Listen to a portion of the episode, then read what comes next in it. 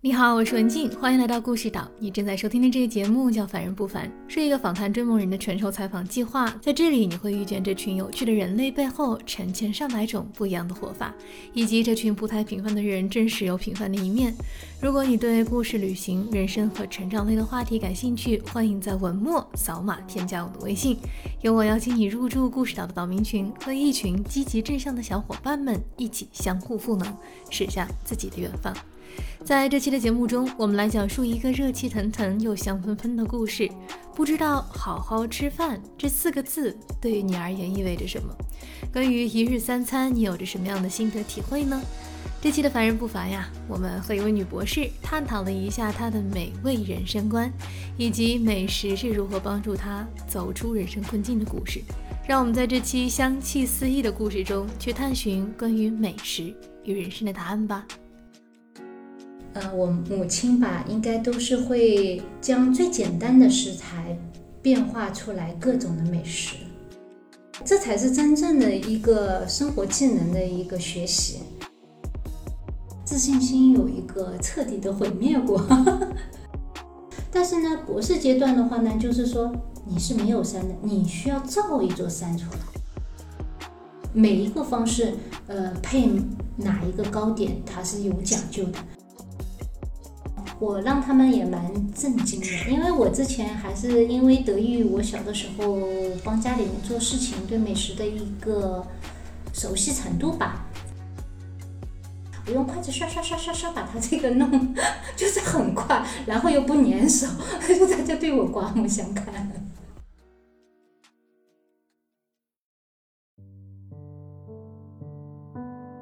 浙江兰溪有江南第一早茶之称。根据《兰溪市志》记载呀，兰溪的小吃种类在顶峰时期曾多达三百余种。早茶文化因水运之力而兴起，跑船呢店伙计、商贾在忙活之前一定得喝杯早茶，吃些点心。如今的江面虽已不见曾经川流不息的货船，也并无彼时商铺林立的沿江码头，但兰溪的早茶街依旧热闹，遍布着烟火气。这份对于食物的专注，不仅体现在其街头巷尾的诸多小吃之中，也浸润在了许多当地人的血脉里。妙君自出生起便带着这份和食物最紧密的连接，一路与他相随，都遇见了欧洲大陆另一头的法国美食文化。小时候的妙君做的梦都是与食物相关的。他长大后想做一个画眉厂的厂长，这样他就可以有吃不尽的画眉了。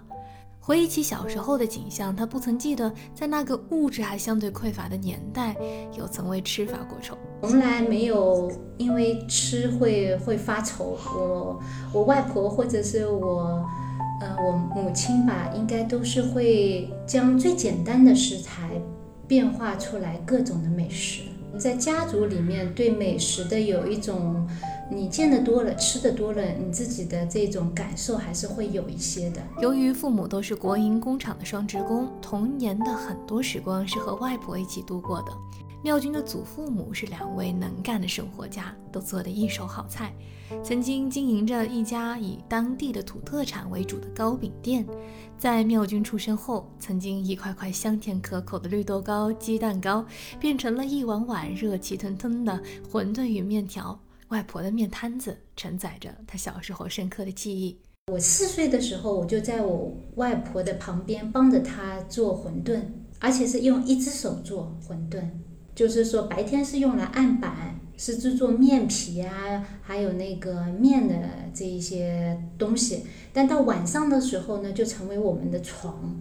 所以说，这段经历的话，我都是非常印象很深的。渐渐长大后，妙君和姐姐便早早地参与到了照料家务的琐事之中。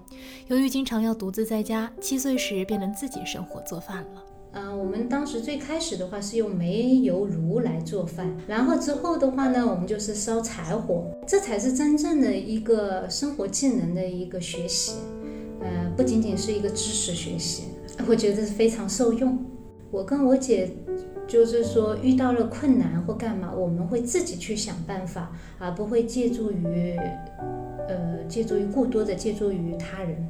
我个人感觉是比较独立吧。这份由生活小事日积月累的独立和处理问题的能力，在他二十多年后远赴异乡之际，成为了他很好的保护伞。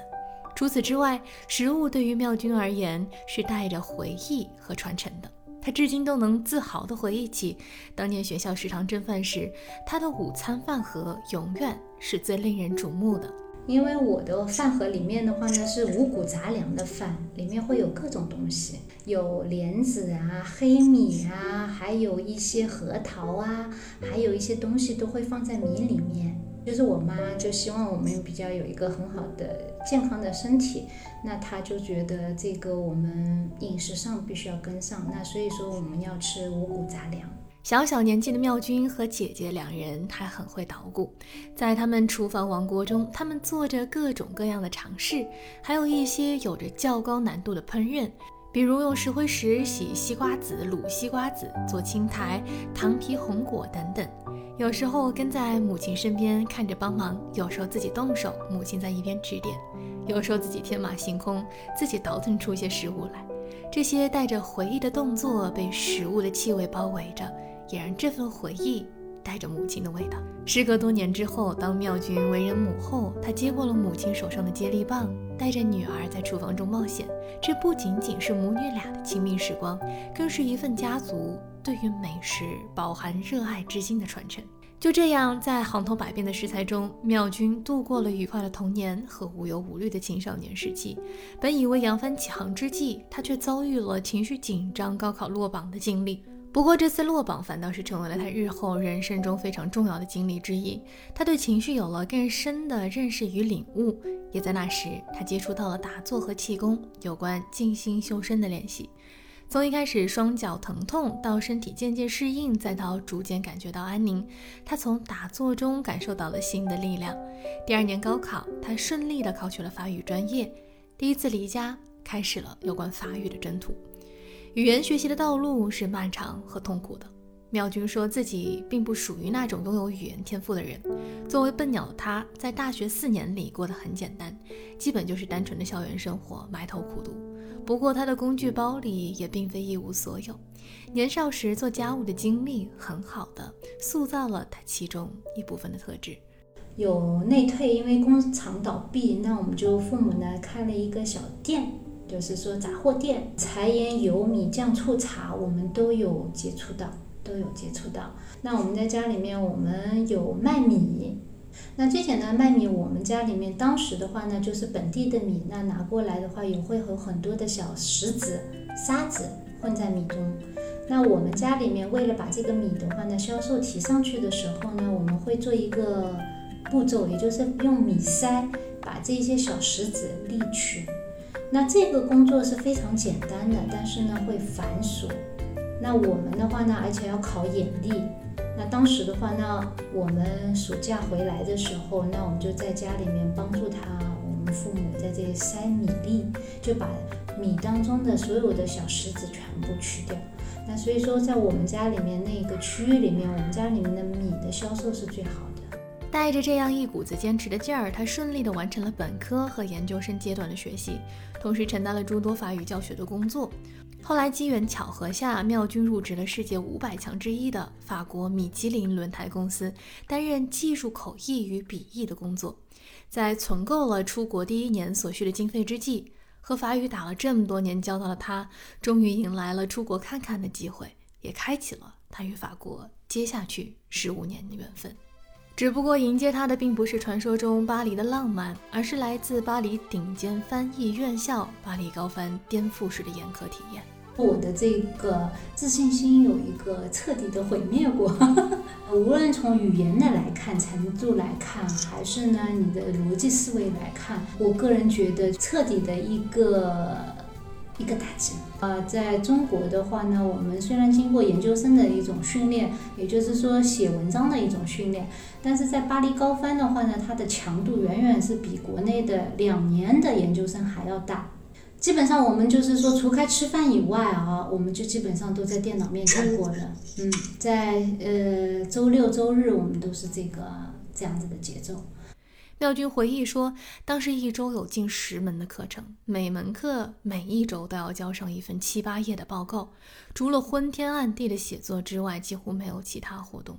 在如此高压的课业压力下，妙君收到了他第一份报告的成绩，第一次断崖式的打击。二十分的满分里，他只拿到了四分，十分为及格。当然，收到这样的成绩并不止他一人，还有不少学生在教室里当场就哭了起来。高分的残酷是外界都有所听闻的，不到二十人的小班制教学，超高的淘汰率。等到妙君毕业时，只剩下了七八位同学。从没有批判性思维到法国学院式写作，从四分垫底到慢慢一点点匍匐前进，拿到十分，然后再是十二分、十四分。半年飞跃式的变化赢得了当时高翻教学主任的称赞。他说：“从没有见过在这么短的时间内有学生能取得如此大的进步。如同鲜美的食材需要经过慢火精心的熬制，妙君也在经历着同样的人生阶段。日子虽然艰难，但他依旧拥有好好做饭、好好吃饭、好好生活的心境。就这样一转眼，他不仅获得了高翻研究生的毕业。”而且也获得了翻译学博士阶段学习的机会。在博士期间，他遇到了人生中的另外一位恩师，在他的指导下，他的博士论文获得了非常优秀的成绩。这一份论文的背后，是他五年的生命时光。比起研究生阶段的熬制，博士阶段的食材烹饪难度更大，需要守着小火，以最大的耐心静待熬制出精髓的那刻。本科阶段的学生，那我们看来的话，其实是一个海绵。你给它什么，给一点水，你就可以吸收了，你马上就会饱和了。那研究生阶段的话呢，那你就是说，好像是去爬山，你可以看得到山的这一个山顶，你只要爬上去就可以了。你有一些工具就可以爬上去了。但是呢，博士阶段的话呢，就是说你是没有山的，你需要造一座山出来。大白话其实就是挖个坑自己跳，跳完还得爬上来。在无止境的参考书目中，妙君必须在前人已有的研究领域中提出自己的问题和猜测。在不停的阅读过程中，在不同的推导阶段中，他一次次面临着无数次的怀疑：自我的怀疑、导师的怀疑、亲朋好友的怀疑，也有过无数次想要放弃的时刻。但靠着“饭要一口一口吃，事要一件一件做”这句话背后巨大的生活能量。支撑了过来。当年高考失利后，遇见了静坐，以及他后来来到法国后接触到了太极，也成为了妙君抚平情绪、继续出发的最牢靠的定心丸。就是说，在太极的动作当中，你必须，如果你想要克服对方，你要战胜对方的时候，你一旦有了这样子的想法，你其实已经输了，你已经失去了这场这个东西。所以说，可以教会我们用平常心。开始读博的那段日子，他也想加大火力，让论文喷制的速度快一些，可以赶快结婚成家，找到工作去赚钱，去拥有自己的事业。但经历了波折，通过美食与太极，妙君逐渐领悟到大道理背后的共同真谛，心于是渐渐静了下来，而后便有了定和安的力量。当他沉静下来梳理、表达自己观点时，便是他火力最旺之际。五年的时间里，他用文火炙熟的烹饪方式，完成了属于他的味后滋补论文大餐。这道大餐也获得了答辩时少有人能获得的最高等级的荣誉称号。与此同时，他也脱胎换骨一般的拥有了属于自己的人生精髓。一种自信心，这种自信心是怎么样子获得的呢？也就是说，你在这阅读海量的以后，你就看到一个更广阔的一个天空，就知道自己的知识盲点在哪里。然后呢，但是呢，他给你一份力量，是说你有能力去学习这个能力。无论什么时候，你都是有一种批判性的眼光看待一些事物，而并不是执着于某一个点。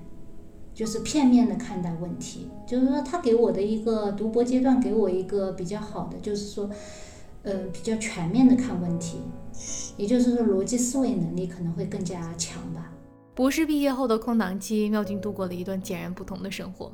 如果说读博阶段他的体验是法国高等教育的严苛和残酷，那在波代沙布的甜点部实习的经历，赋予了他直击法国文化精髓之一的法餐，尤其是甜点的极致体验。凭借着出色的自荐信和朋友的推荐，他把小时候外婆开糕点店的经历，以及被食物包围长大的童年及青少年时期的故事写进了推荐信里。无独有偶，负责招人的前世界甜点冠军 Mark Riviere 先生，也和他的祖母有过一段类似的经历。当故事与故事相遇，毫无正规厨师训练的妙君被破格录取了。让他没想到的是，小小的一块甜点背后，居然是一个如此复杂和庞大的世界。那糕点里面的话呢，其实又有很多的细分。那我们比如说是像像水果部门，fruit fruit fruit 的话呢，它就是说水果的切切水果就是一个挑选，这是一个部门。第二个部门呢，chocolate。也就是说，巧克力部门，还有呢是有一个 the grand m 也就是大的糕点，还有呢 b o d i m e 这小的糕点，就有很多。还有一个呢是冰淇淋 glace。所以说大类的话呢，其实是糕点这个里面啊，我们要做的话呢就有蛮多，它有细分。那我的话呢，我分在哪一个部门呢？我做了一个 chocolate，但巧克力部门。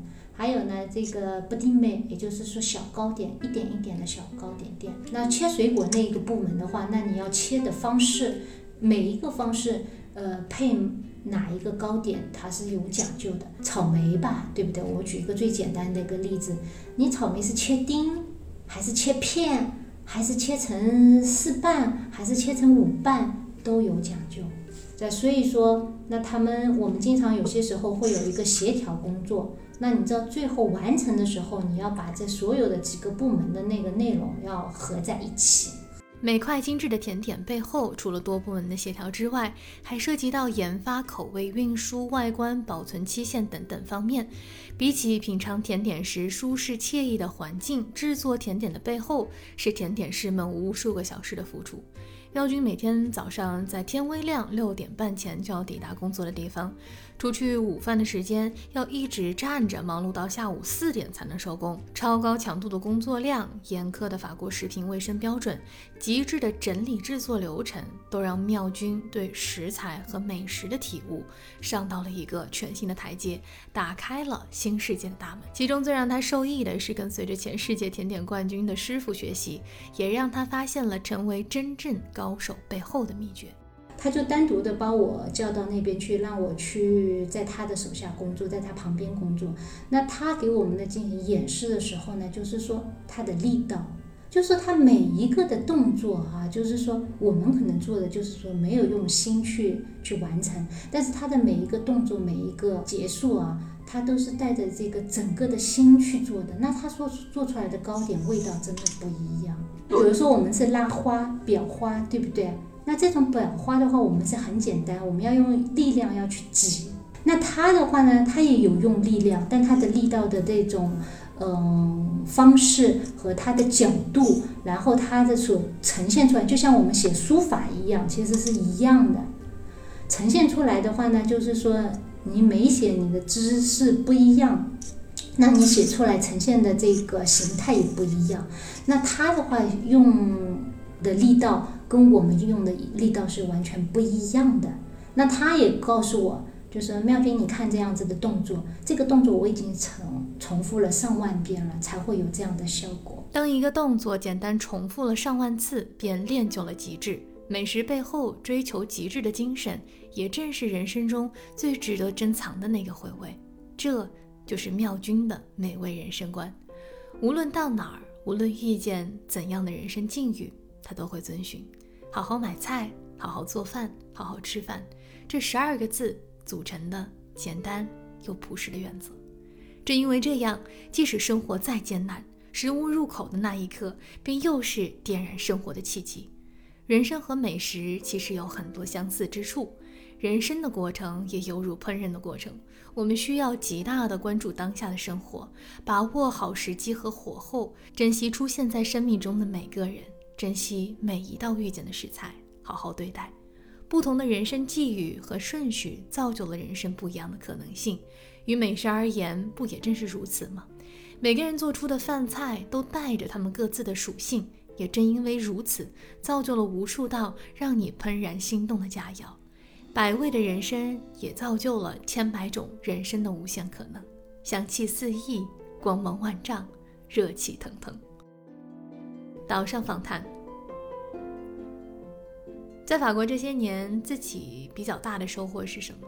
我个人觉得，在法国这个阶段啊，就让我知道我自己是什么样的一个人，就是活得自我。呃，这一点很重要。在顶级的法餐餐饮行业实习啊，你作为中国人有什么特别之处吗？我让他们也蛮震惊的，因为我之前还是因为得益于我小的时候帮家里面做事情，对美食的一个熟悉程度吧。就比如说我们在那边啊，有一个师傅，他就叫我们切有一个蛋糕上面的小花的一个花的中心一点点小红的。那他是用他的小刀来进行，就是一个小面皮，面皮上里面呢带点红色的呃颜色，那制作那种花的一颗心。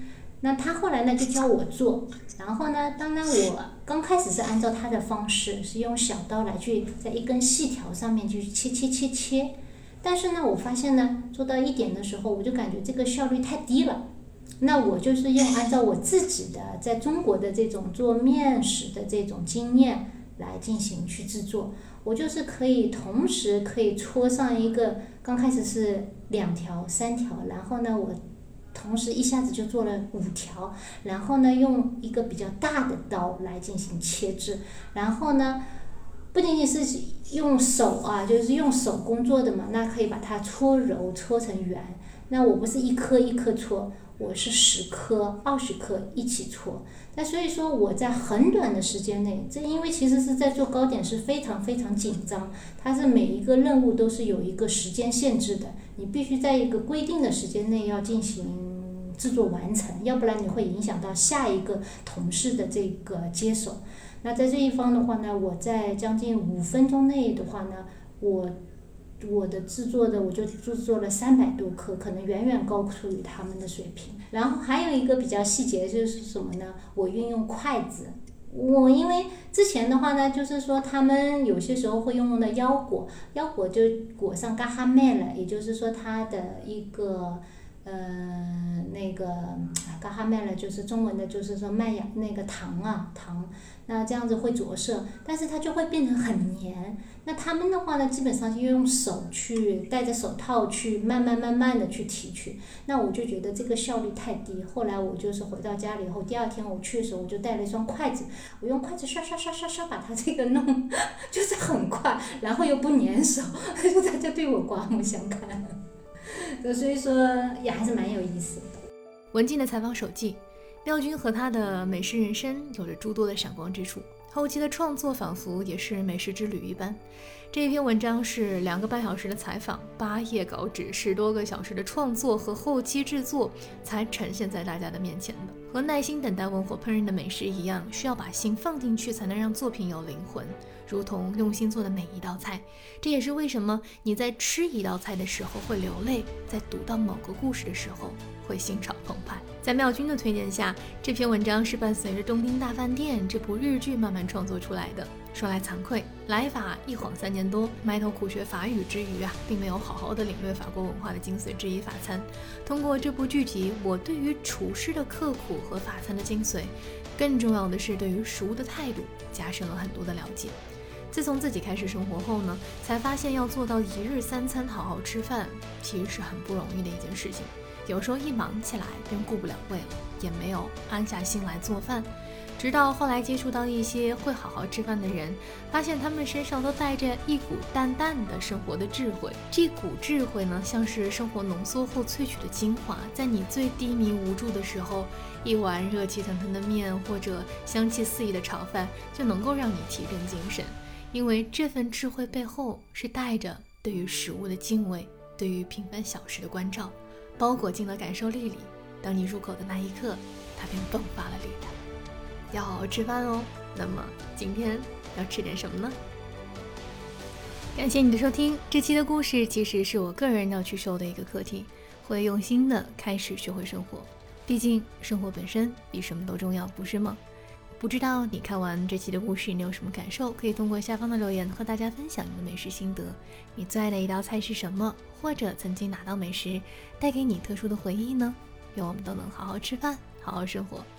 如果你对故事、旅行、人生和成长类的话题感兴趣，欢迎在文末扫码添加我的微信，由我邀请你入驻故事岛岛民群，了解更多创作幕后的故事。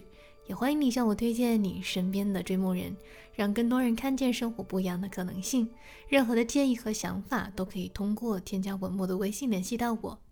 谢谢你的收听，文静在巴黎向大家问好，我们下期节目再会。